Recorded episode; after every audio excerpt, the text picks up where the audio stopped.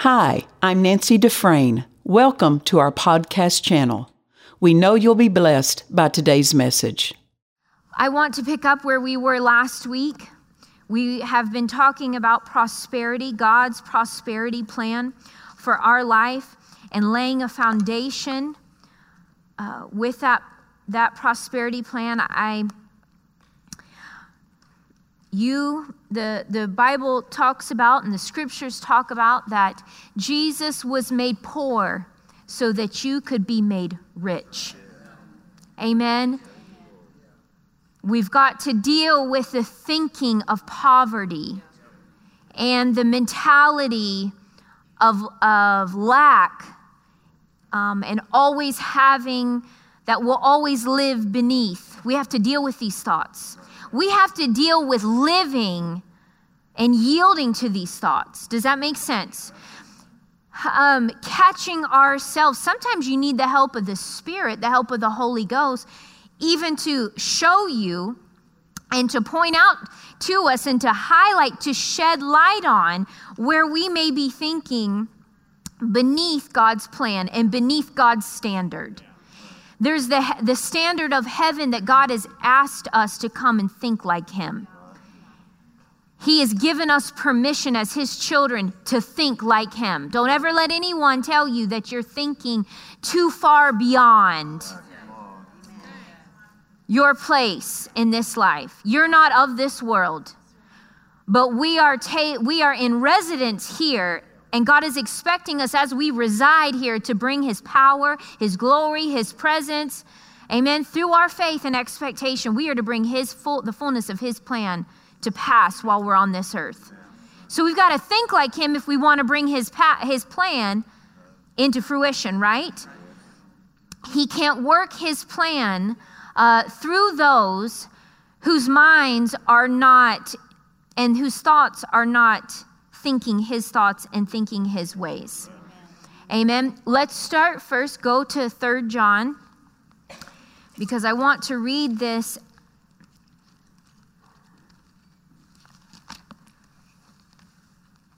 with the understanding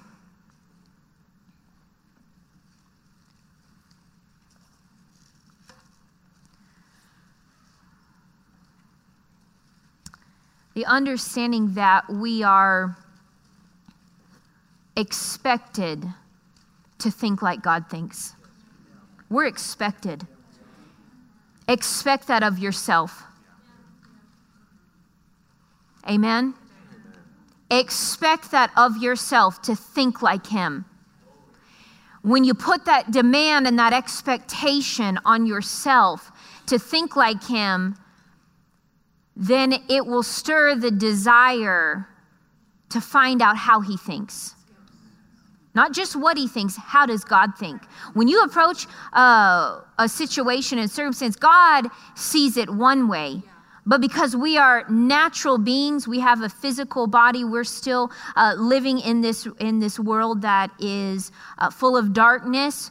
There's going to be a pull on us to think a certain way, to respond a certain way. The flesh is going to want to move in a certain direction and act a certain way. The mind, if not renewed, is going to quickly pull uh, in the direction that's not of God because it has not been born again and made new. It's still of the old man. So I want us, when we read this, 3 John, and I want to read it out of the Amplify. Beloved, I pray that you may prosper in every way. In every way. John says, I want you to prosper in every way. Say, every way. That's how God thinks. Every way you should be prospering. In every way. You should not be okay with suffering less than in any way, in any circumstance, in any uh, opportunity, even, should you come up short and come beneath the fullness of prosperity. Meaning, don't settle for a measure of symptoms and sickness in your life. Don't settle for a measure of defeat. Don't settle for uh, less than in your family and in your home. In every way. Say, every way. This means we're going to have to look at all of our ways and ask ourselves Am I prospering in every way? And we're going, we've been looking at, we've been talking about what prosperity even, what it really is, because it's so much more than just the money. That's immediately what that natural mind goes to because the natural mind finds comfort when all the financial needs are taken care of. But how many of you can say in your life, I know I can, that I have faced circumstances where money was not going to meet the need? Can we all agree to that? That money was just not going to cut it.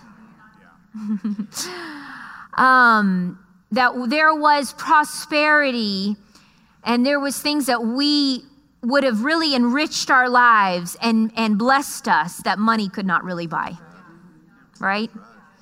That our joy would have been full with something that money just couldn't couldn't get us so when we say in every way i want us to keep in mind that you may be facing a financial need, you may be facing a physical need, you may be facing even emotional, mental.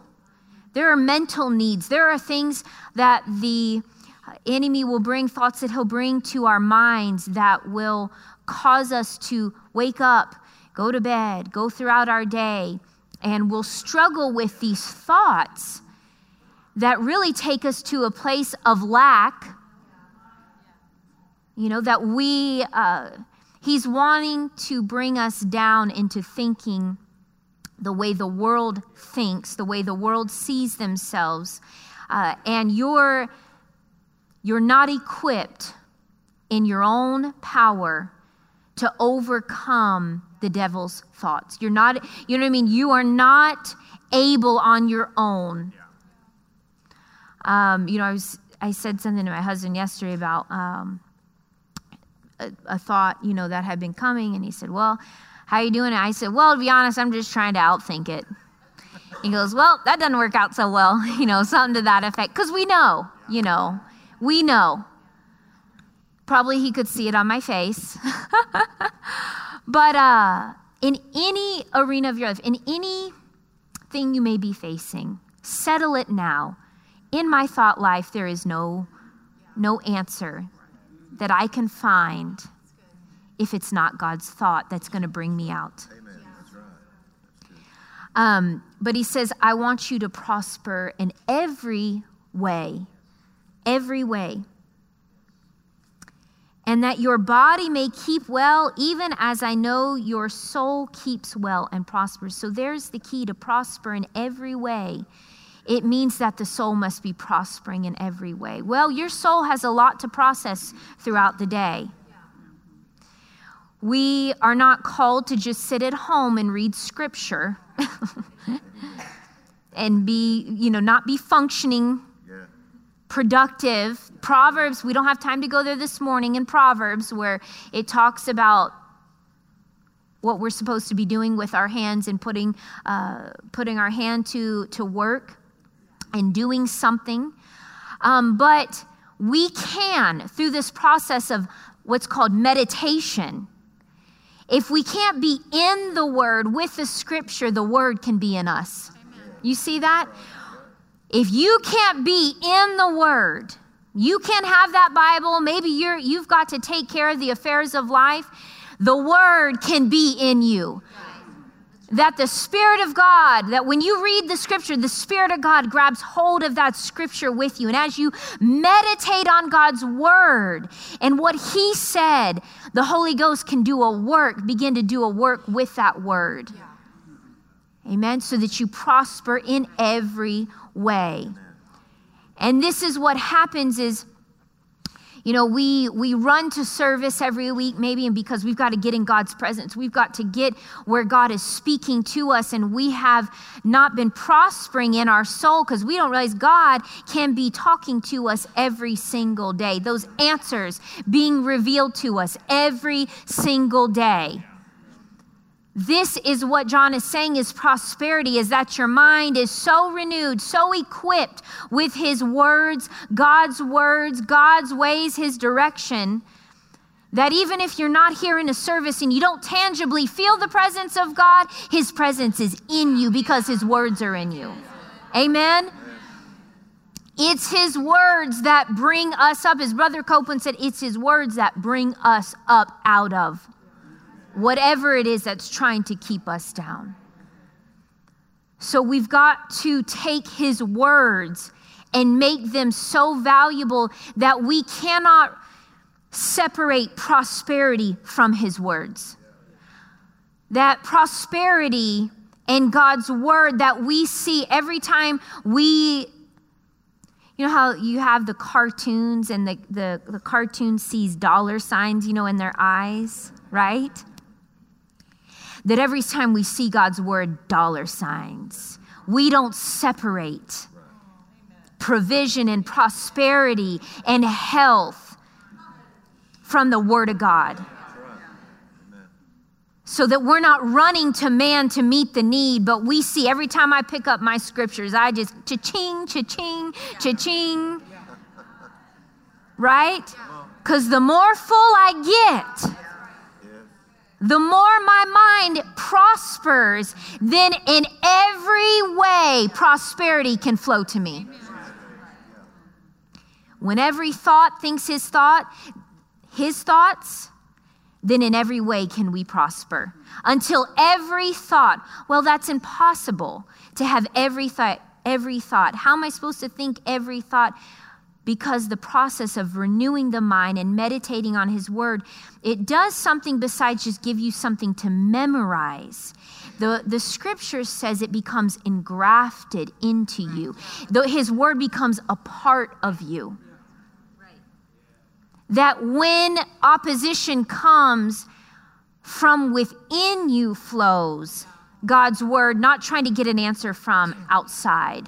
Becomes engrafted. So uh, last week, but I wanted to have this as our launching place so that we can see in every way, prosper in every way, and that your body may keep well even as I know your soul keeps well and prospers. So we must first, because prosperity in our mind, really, He's placing that ahead. He's saying, I'm expecting that you're prospering in every way just because your mind is prospering in every way.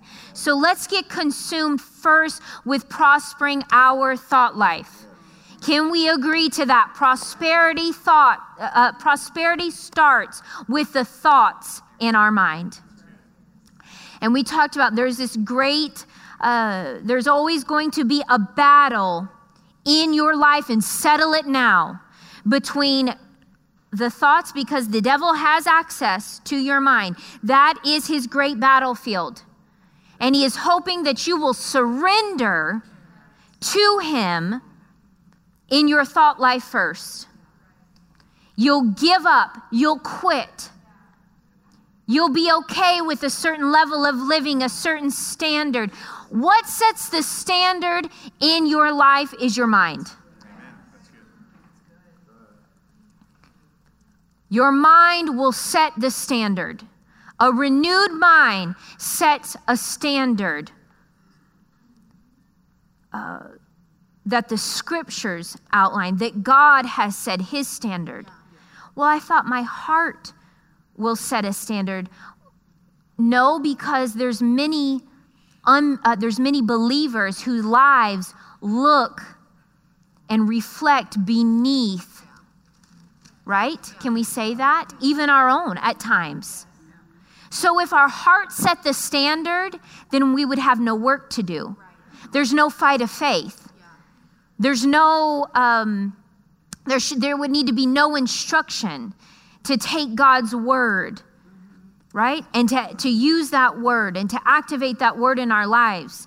Uh, we would not have any have to make any effort. As Dad Hagin says, we'd float around on flowery beds of ease if our heart set the standard. Right? Your heart will always agree with God and His word. It's your mind that is going to be the battleground. So we can look at our lives, and our lives will not always reflect our hearts, they're going to reflect our thoughts. And we just just an example, right? And I'll tell on myself. I won't tell on you. So don't you don't even got to look, you know, what do they say? Sus? You ain't got to look sus. Bubby's like, "Oh my gosh." I'm only 36, man. I'm only 36. Um you know, there's been times I have responded to my spouse in a less than loving manner, right? Well, my heart didn't set the standard for that, okay? My carnal mind set the standard for that situation, and then out of my heart had to flow sincere repentance. Yeah, don't ever say, oh, yeah. That's what I mean. My heart didn't set, doesn't set the standard. But we can get to a place where our mind never interferes with our heart. Amen. That our mind is never a tripping place for our heart. And that as God's word becomes engrafted into us, it's God's word in our minds that allows us to live in our hearts. The more you fill your thoughts with God's thoughts, then the power that's on the inside of you, what you've been empowered to do, can come out. That light that's on the inside can come out. What we're endeavoring to do, it's not, it's not real difficult. It just is going to take effort. We're endeavoring to take our minds and keep that, those, the, the thoughts of our minds so clear and so much like God that the power on the inside can flow out.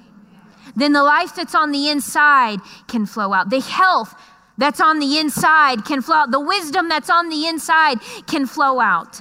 I need what's on the inside, the life of God that's on the inside of me. That's why we don't have to get reborn again over and over again. God has deposited His Spirit. Jesus came to live on the inside of you.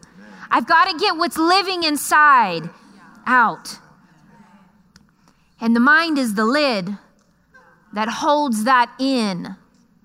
If it doesn't think like God, if it doesn't have life, if you don't have life in your mind, it doesn't matter if you have life in your spirit. I've got to get this life, this living book. Amen. The living word. I've got to get that up here. Amen. I've got to take the tool. The mind can be such a wonderful tool, or it can be a weight that holds you back. Yeah. Amen. Um, last week we were looking at the three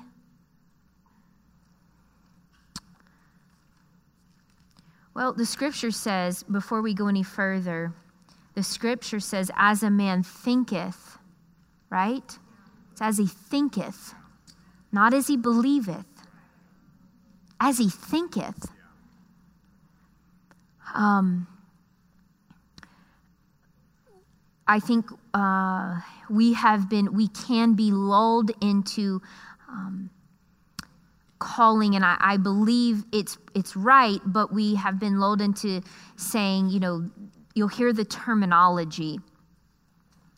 Um, well, I'm, I, I hold fast to my faith, or people call that they're born again, that's their faith, right? That's a kind of a more religious term. But there is a faith in God. They're, they, they're just saying what they're, they could be unsaved. They say, Well, what belief or what faith are you? Well, I'm Christian, of the Christian faith. Have you heard that terminology? I'm of the Christian faith. Uh, and so we we can be lulled into going, well, I that's my belief, but really our belief system is most demonstrated in the way our thinking is. Right? because it's our thinking that directs our actions and our words. So yes, we are we have faith on the inside of us. God has deposited his faith on the inside of us when we get born again. But that faith is really no good unless a man does something with that faith. What's trying is going to be a difficulty to hold that faith back. It's going to be your thought life. The devil is not not your problem. No man at the end, no believer at the end of his life can say the devil was my problem. The devil, the devil made me do it. No, he didn't. your mind allowed you to do it. Your heart didn't agree, but your mind allowed you to go there. Your mind was okay with that style of living. Your mind was okay with talking that way. Your mind was okay with living that way. Uh, no believer will ever be able to use the devil as an excuse when he is the defeated foe. When their Savior, their King, did the work of defeating him and bringing every power that he had to nothing, we will never, never be able to use the devil as an excuse. And that's good news. Amen. But what does it do? It also puts the responsibility back on us to keep our thoughts higher and above, our actions in line with God. We've got to be above and think above where the devil operates. He can be here in this world. You understand that? He is, he is allowed, he has permission and the legal right to be on this earth, the legal right to be present, the legal right to bring a thought. But through our rights in Christ, I can remove those thoughts with God's word because his word uh, was given to me under a covenant through Christ's blood, I can take that word and wash my thoughts with that word. Amen. I can wash my mind of those difficulty. I can take through the washing of the water of the word. We're not washing our spirits, we're washing our minds, cleaning our minds, ridding our minds of anything that would clog up the power of God and the plan of God to flow so that we can receive the wisdom of God. Now, we talked about last week these three things the foundations for prosperity, the foundational things for prosperity. Number one is reverence, number two is obedience, and number three, reliance. Number one is reverence, say reverence. Number two, obedience. And number three is reliance.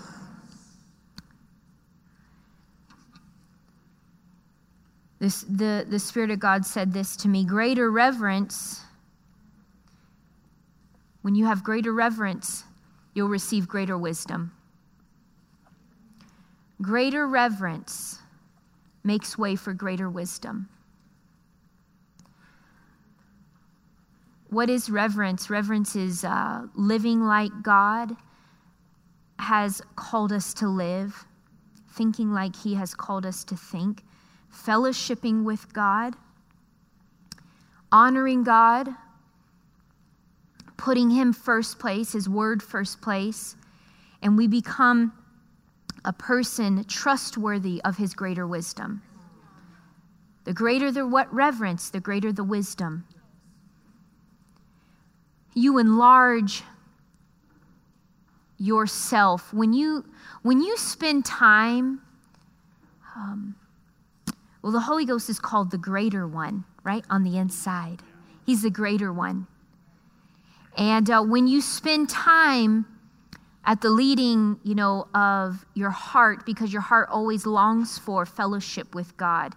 God is greater. Can we say God is greater than any circumstance and any situation we'll ever face? Do, do we agree with that? Then why is it sometimes we struggle and have difficulties and that greatness doesn't seem to be so readily available. The more we spend time, God has an, an answer for everything you face. He's got an answer. But if we'll pursue not just his answers, but his presence, then his answers will come so much easier. I, I look at it this way the more I spend time reverencing God, I don't just mean, you know, in prayer and in his word and in worship, but I mean letting my life reflect and living according to the word that I become a vessel. The Bible talks about holy, filled, and flooded, doesn't it? God will enlarge you for greater wisdom as you reverence Him and you honor Him, even about your daily life. He'll you become someone that's going to he's not going to, to, to take his infinite wisdom and his great wisdom that he has and give it to someone who won't know what to do with it. This is what we see with solomon. Solomon asked for wisdom because he knew what he was going to do with it.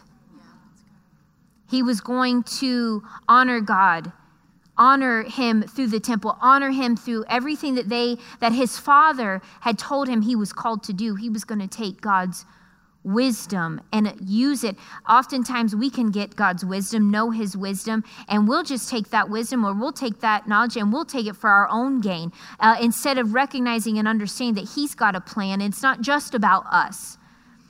So the more we reverence Him, the greater increase in wisdom, greater obedience. You want to have a. Uh, you say, Well, I, I need to hear for, from God for my life. What did He tell you to do before you reach this point.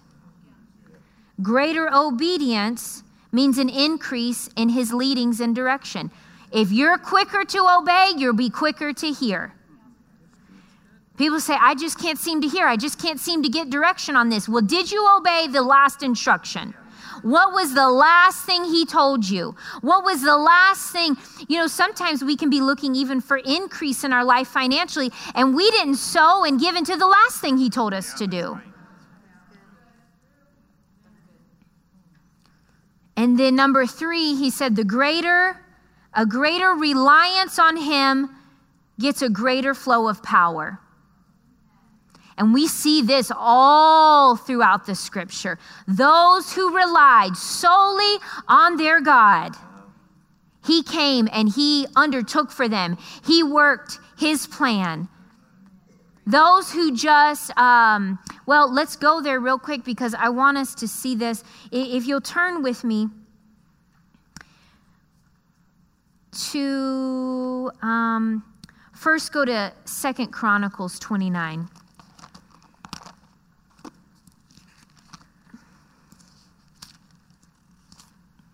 Go to Second Chronicles 29.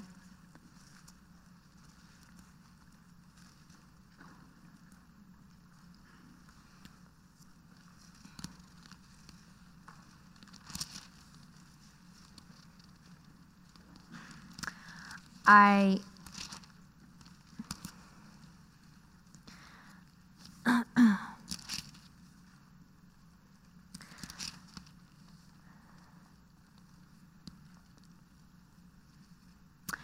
I love in this passage in, in reading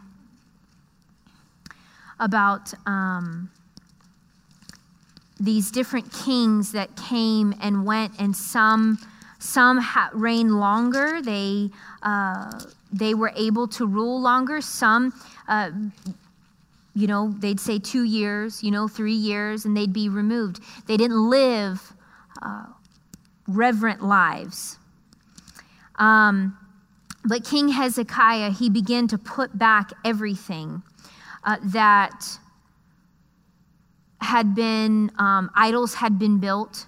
The people were worshiping false gods. And Hezekiah came in with the reverence of the Lord and God's instruction and God's word. And what he did is he began to establish first, he begins to give offerings and bring sacrifices. Before he takes anything down, he begins to give reverence to God. He's got to get the, the presence of God back. Notice that was his pursuit. And that was the first thing that we see here that he did, that he pursued um, in chapter 29. He puts the, the Passover back. He cleanses the temple. He's got to get the presence of the Lord back. You've got to have the presence of God in your home. You've got to have the presence of God in your business. And I'm not saying that you're, uh, uh, there's a cloud, a glory cloud, or there's anything, you know, some, you know, wild manifestation. It's simply the honor for God that you honor Him with what you have. You honor Him with your thoughts. You honor Him with your words. You honor Him with your actions. You remove anything that would consume your time and become an idol and become a greater interest to you. No, we don't worship idols the way that they had. We're not looking um, to, to Baal. We're not looking to have. Um, uh, uh, come together and make sacrifices to false God. But what you sacrifice in your time shows what your God is. It shows exactly who you worship. Oh no, I worship God. You may worship Him on Sunday morning, but true worship shows up in what you say and do and where you go and how you think. It's your manner, as it says in the scripture, it's your manner of life. Worship is your manner of life. So when we're talking about worship, when we're talking about reverence, don't just completely dismiss Sunday morning service. Just just dismiss it. We're not even I'm not even talking about Sunday morning. I'm talking about your manner of life when you leave this place. Their manner of living was so far off, and Hezekiah uh, comes back and he says, uh, No, it will not be that way. Um, he begins to establish again what, how they should be living and what they should be doing. Um, go to Isaiah, actually, I want us to actually, we talked about this last week. He said um, in verse 36 of, ver, of chapter 29, Thus Hezekiah rejoiced and all the people because of what God had prepared for the people. Because of what God had prepared, for it was done suddenly. Notice God had something prepared for them, but it took a man getting rid of everything else everybody was worshiping for God to bring what he had prepared. It wasn't just them preparing something for him, he had something prepared for them. I'm interested in what God has prepared for me. How about you? And today you can make in your personal life, in your in your home, in your business, in your thoughts, you can make some sudden changes if you decide to. If you choose to. And we saw that with Hezekiah when the prophet came because he'd gotten prideful. What did he do? He quickly turned his face to the wall. He repented. And he got back in that right place with God, and God gave him more life so you can quickly. I like that about Hezekiah. He did things quickly. Quickly. Those who reverence God are quick responders. They don't think it out, they don't try to process it out. They don't try to judge it out based off their past experience. They quickly obey God. They quickly respond to his leadings. They quickly make changes. When they see in the word that God says to do things uh, a certain way, they are quick to be obedient to that, to that word. Hezekiah was quick to respond as the king, and therefore everyone else was able to be blessed by that because God had something for the people. He had something for uh, them as a nation. But it took one man quickly changing the direction that they had been going. What direction are you headed this morning? Is it a reverent one? Is it a is it a casual one? Notice everything when you read through chapter 29, when you read as he begins to establish again the Passover, as you read these things, there was nothing casual about the effort of reverence. Nothing casual about being reverent towards God. What has changed in our society today? There was nothing casual and if, the, if those who have no life in them can be disciplined when it comes to reverencing God and have everything in order and have thir- certain things set in place that they do on certain days and they dress a certain way and they have the priests in certain places and everything is done according to the instruction God has given, what has changed? We're still talking about prosperity. Because you know what God did for Hezekiah? When he someone tried to rise up, another king tried to rise up against him, God did the work. God provided the spoils. God, all they had to do was go in and gather up the increase. If you fight your flesh, you're going to have to fight for increase. You know what I'm saying? If, if you're always trying to decide whether or not I'm going to go, go, you know, with my flesh on this, and no, I got to go back, and no, I want to go this direction, I know it's going to be a fight. If you want to just gather up God's spoils, then you better get in God's presence. Reverence brings his presence, and his presence brings the supply. We see this with uh, Paul and Silas, don't we? What was money going to do for two jailbirds? Nothing. they are in jail, locked up in the dungeon, in the dark. And you know what else? People before them had already been, Christians before them had already been, um, become martyrs. I don't know where our expectation would have been at that point. but Paul knew one thing get in the presence of God. Because money, the church could not come and buy them out of prison. In fact, he had been receiving offerings while he's in jail, and it did absolutely nothing for him. So this time was no different when Paul and Silas were in there. Money was not going to deliver these two. It was turning their face to God and looking up prayer and praises to get God's presence. All they did was draw out of that reverence. They didn't criticize, they didn't complain, they didn't turn to their flesh, they didn't exalt. They didn't even they didn't even look at themselves. Look at what we're doing for Jesus. We're suffering for Jesus. They got their attention back in the direction after they had suffered, they turned their attention back to where their help comes from. But if we can live lives and see, this is where, where Paul had gotten it right. Paul had always been living with his attention on God, quick to obey. When God says go, uh, go this direction, he would go. When God says don't take this one, he wouldn't take him. When God, he was um, accustomed to living by the leadings of the Spirit. And leadings come by honoring God, honoring the last leading that He gave, obeying the last leading. So I, I'm always under the inclination, you know, that I believe Paul, you know, he probably had a leading. God's going to do something. God's going to do something for us. He knew the scriptures. He knew how God delivered Daniel out of the lion's den. He knew how God delivered Shadrach, Meshach, and Abednego. Why? Because their reverence for God wouldn't let them bow. Their deliverance, no amount of money was going to buy Daniel out of the lion's den. No amount of money was going to pay to have the three Hebrew boys give them a couple more months out of the fiery furnace. No amount of money would suffice And this is what we have to understand with our own lives is there's going to come times where prosperity is not going to mean money for us.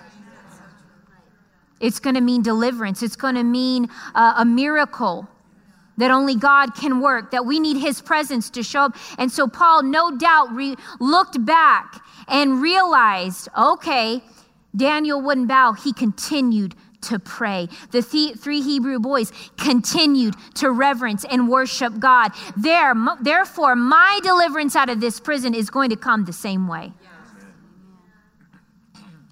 Amen. And this is what I say when, when we go back to what God originally said to me at the start of this series was prosperity is not just confess, confession. Paul and Silas did not confess themselves out of prison. Chains be loose, chains be loose, chains be loose, chains be loose. Break off in Jesus' name, break off in Jesus' name. Did they? There was no faith confession while they were in there. There was no, you know, three point. got to say this, got to say this, got to say this. I'm not diminishing that, but you understand uh, the Holy Ghost will lead you what to say. And in one, you, there, the thing is with confession is you can say something one time. We can get so full and so obedient and so reverent to God that one time, uh, Daniel didn't have time to confess the lion's mouth shut. but because of a reverent lifestyle, the presence of God followed him. You can get to a place where you're so reverent of God and his instruction and how you want to live your life how you want to talk, how you want to act, the things you want to see, the thing, the places that you want to go, that God's presence resides on you and will deliver you. And you don't have to say a word. Amen. Amen. Daniel didn't say a word. He just continued to honor God. This is prosperity. This is what makes us the head and not the tail. Reverence. God put, um, well, I don't want to go that direction. Um, go with me if you would. um, let me look at a passage real quick and see if I want to go this uh, direction. Um,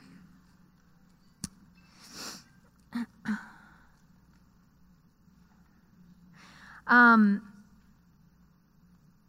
Hezekiah, when he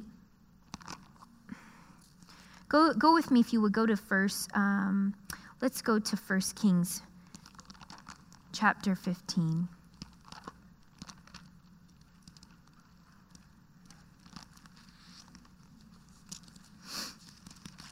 First Kings chapter 15.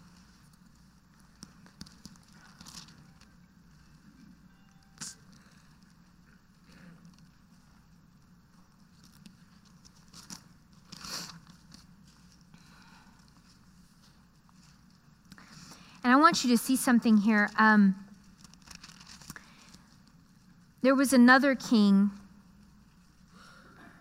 King King Asa. And uh, I'm going to read these. I'm not going to read all of about, you know, King Asa's life, but uh, King Asa, because it says here, if you'll look in ver- chapter 15, verse 11.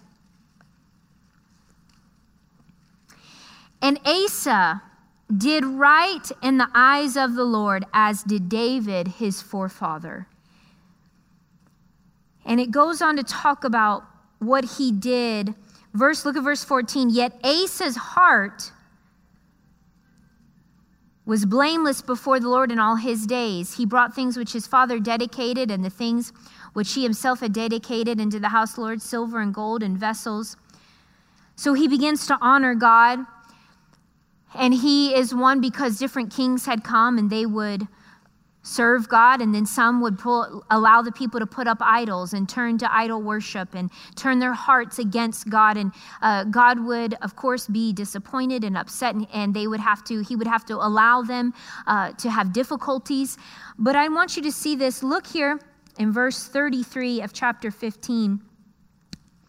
It says, In the third, and I'm going to just go through these scriptures. In the third year of Asa, king of, Ju- uh, king of Judah, began Baasha, the son of Ahijah, to reign over all Israel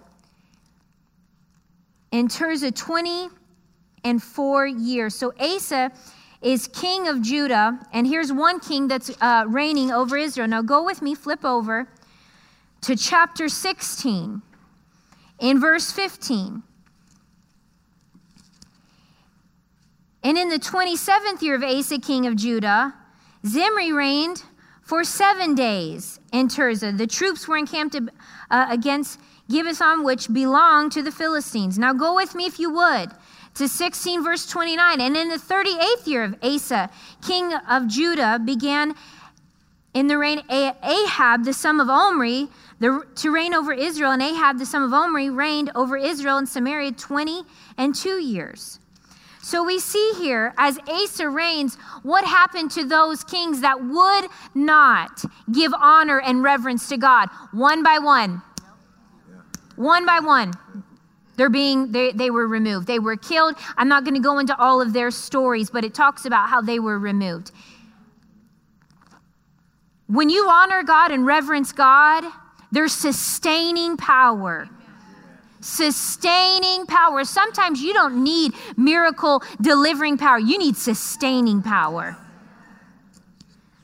And we see that because Asa's heart was right towards God, those whose heart wasn't, they were removed one by one.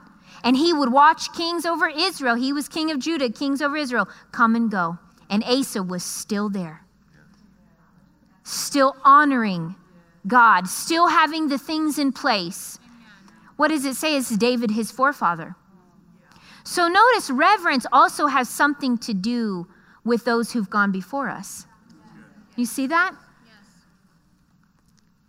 Asa was a reverent man um, to God for the outlining the law you know, outlining what they should be doing the way David, because of David's covenant, and then of course Solomon. So uh, different ones at different times would would step in, and some again would go the way of idols, and some would come back to God and reestablish, you know, the instruction that he had given to his people.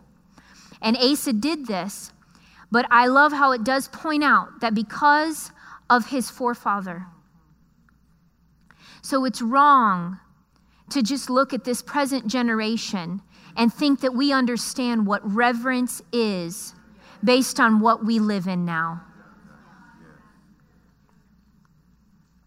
Young people, listen and understand. You will not understand what true reverence is until you look back and see those who were sustained, who made it, who lived who were successful. David was successful in his assignment before God, wasn't he? When it was time for him to go, he gathered everybody around. He lived an honorable life, an anointed life because he was so reverent. He wasn't perfect, but he was reverent. There's, there, that's, a, that's a huge key. He wasn't perfect, but he was reverent. And so you can't because it says it's his forefathers. And you'll see this with other kings. They would say, as their forefather, David. Young people, old people, everybody in between. You can't just base reverence on what our generation sees right now.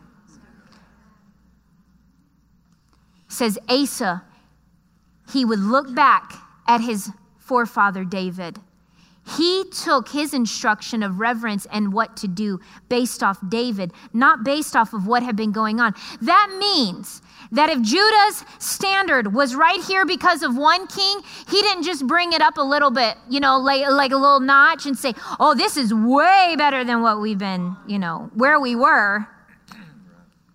He kept his heart turned. He looked back. Now, Asa didn't get everything right. There were things that he could have done better. But know this because we have the helper, the Holy Ghost on the inside, we don't have to miss it at all. But I want us to see here, let's be mindful of those, maybe either still living or who have gone home to be with the Lord. What is their standard?